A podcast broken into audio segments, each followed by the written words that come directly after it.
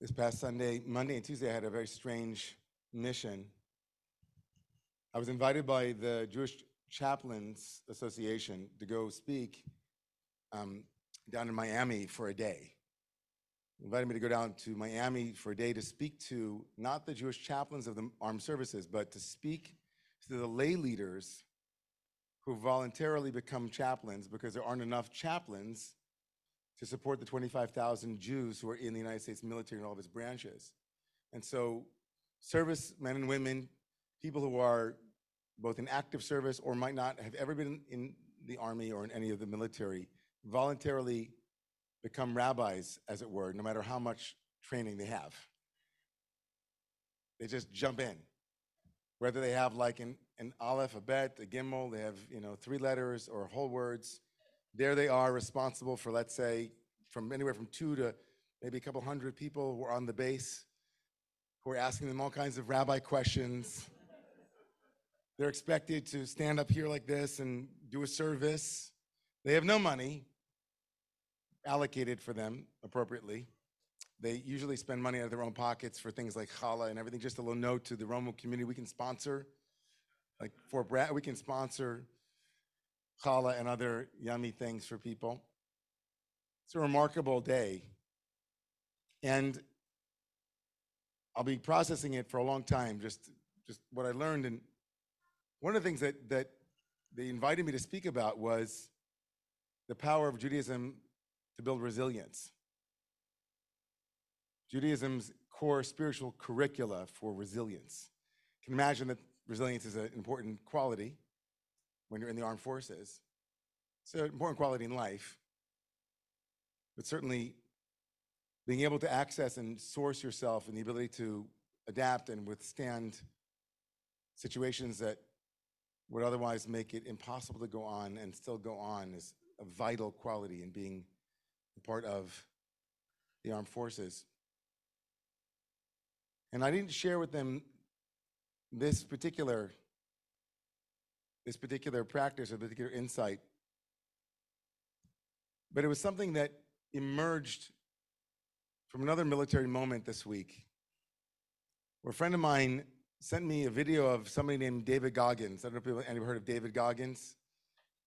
He's an ultra marathoner, ultra extreme athlete who was kicked out of the military and wanted desperately to get back in. And more than that, he wanted actually not only to be a part of the military, but he wanted to be a Navy SEAL, which is the most difficult and most venerated part of the military. His brother apparently was in the SEALs.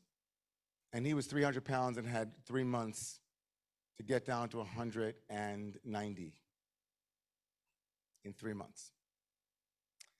And the person that sent me the video actually the video was of another person trying out what David Goggins had done in order to achieve that goal. It's an unbelievably ridiculous workout. I don't recommend it for anyone. It's actually quite dangerous. I don't know if it would build resilience or just complete cardiac arrest. It was so difficult, though, that it was hard for this person who was imitating, mimicking this great ultra marathoner to get through even like each and every piece of it. Started at four in the morning with two hours on the bike. That was just the beginning. There was another two hours on the bike later at night. There were two hours in the swimming pool, and then three hours working out on 800 calories. So trust me, it wasn't great. But what got this guy through the day, and he said, I'm only doing it for one day. One day, this yom, this day, was that every time he wanted to quit, he said to himself, if Goggins did it, why not me? If he can do it, he might be superhuman. He might have skills. He might have something in his back pocket. He might have a secret. But why not me? It was remarkable to watch him because he actually videotaped himself giving up and then hearing him out loud say, Why not me? and then keep going. His ability to source himself in some model, someone who was clearly stellar, someone who was clearly successful, who would achieve something rem- remarkable, and inwardly to picture himself and say, I could be like that. If he did it, so can I. Now, he did it for a day. He didn't do it for three months. But it was a remarkable moment for him to imagine and use his imaginal capacities to give himself resilience and give himself the strength to be able to find a resource that he otherwise would not have. Just that simple switch, that simple capacity to bring to mind a model or an image of someone that you might emulate or someone that might inspire you and have it not judge you, but lift you, not put you down, but bring you up. Often in our culture, we have images and models of people all around that we compare ourselves to that don't do anything good for us on any level. Ideals of health, ideals of image, ideals of bodies, ideals of you name it, run the list. Comparing ourselves to others is part and parcel of the way that we stay imprisoned. But in one other valence, it actually frees us from our self imposed limitations, our own tapes, our own narrowness. David Goggins said in one of his videos that I watched when you think you can't go on, that's about 40% of your capacity.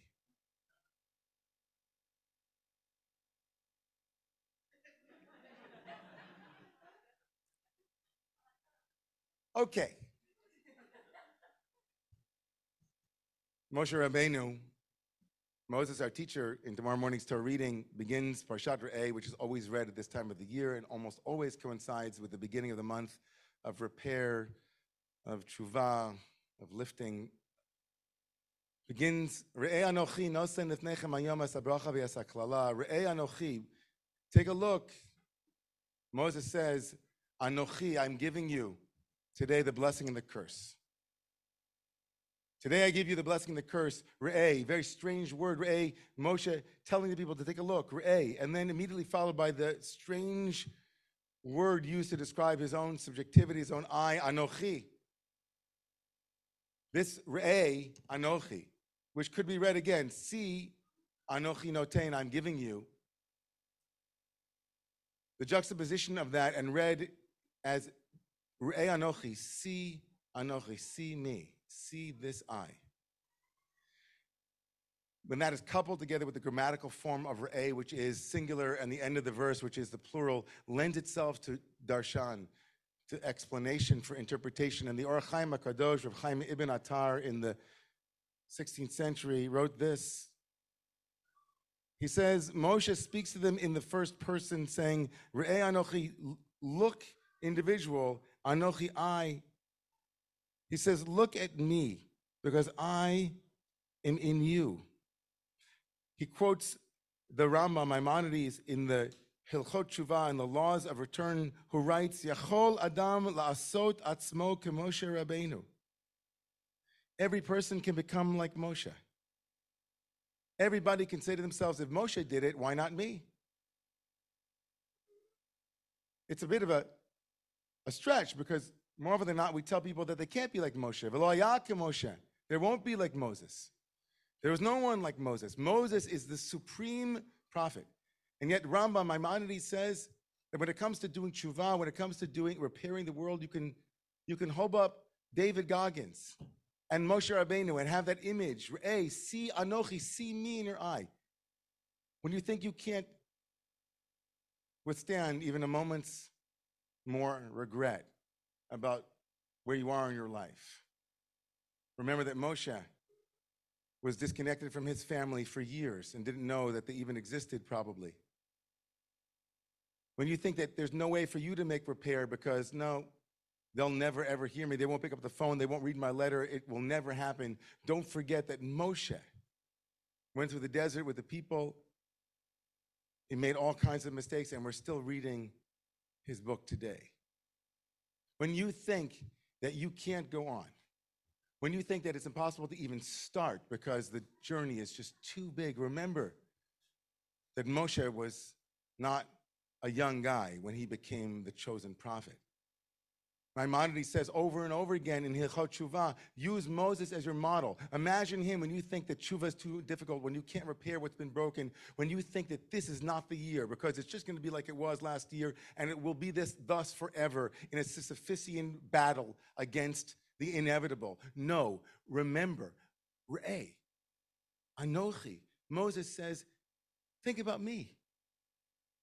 And Maimonides says, think about Moses because guess what? You can be like Moshe. It's a high bar, folks. It's a high bar. But it's a, it's a moment of motivation and chizuk, of strengthening us. Because the work of tshuva is not for the, the faint of heart. It's so easy and painful, but still easy in the sense that we can avoid discomfort by avoiding doing tshuva. We can always entertain ourselves with the notion that, yeah, so what? So I never said goodbye. And so what? So I never realized that dream. So what? And it's also too complicated. And The rabbi can't know how complicated my tshuva story is, and that person can't. Tshuva is so idiosyncratic, there is no rhythm to it. So mine will take the next 10 years. Who cares? Or Chaim says, no. Re'eh Anochi. Remember that inside each and every one of you, as the Zohar says, there's a little bit of Moshe in you and in me. There's a little bit of greatness. There's a little bit to give us strength. He goes on to say that Moshe is a model of somebody who knew the heights and he knew the depths. If you're going to say that tshuva is only for people who are poor, Moshe had nothing at one point in his life. If you're going to say that it's only for people who are angels like Moshe, he wasn't always an angel. It's really remarkable Torah. This Torah of Re'anochi. These last words just really struck me so hard. Perush ki'ilu midaber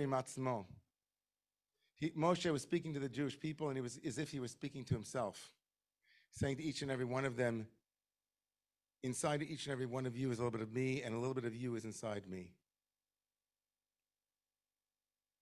Ani l'dodi v'dodi li, the words that we were just chanting from Shir Shirim. I am to my beloved, and my beloved is to me. I think in the end of the day, the greatest source of resilience is our ability to imagine ourselves and imagine our lives. And for the sake of love, for the sake of connection, for the sake of that which we hold most dear, to conjure for ourselves the capacity to take one step forward, to repair one relationship, to make one gesture. It is definitely true that after two years of this, as I wrote the sermon, I remember writing the top of the page, I wrote, I can't believe it's Elul again.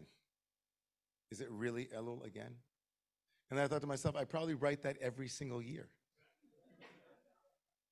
Has there ever been a year that I think to myself, oh, oh, Elul, I saw it coming. Yeah, it's fresh. I'm ready. It's all good. Now it's at the end of September. How perfect. Thank you, God. Wow. Just what we needed. It's never easy. There are relationships, there are things that have broken in the past year and years past that that it's not easy to look at sometimes. And just when we want to give up, just when we're exhausted, I can hear Moshe and David Goggins both saying you're at 40%. So as we begin our 40-day journey to Yom Kippur this Shabbat, I want to bless each and every one of you that whatever it is that you carry with you, the Elul that you carry with you each and every day of your week, the Elul work that you carry with you each and every month of every year, that God should give us all the strength to be able to do that work. That God should give us the strength to be honest and courageous. And when things are looking bleak, or we've forgotten how passionately we want to arrive at that place called tshuva, to conjure the image of yourself and your life if that which you most desire has been accomplished if those things that you most want to fix have begun to heal. May our imaginations and our collective actions bring about a better world for all of us and for the entire globe.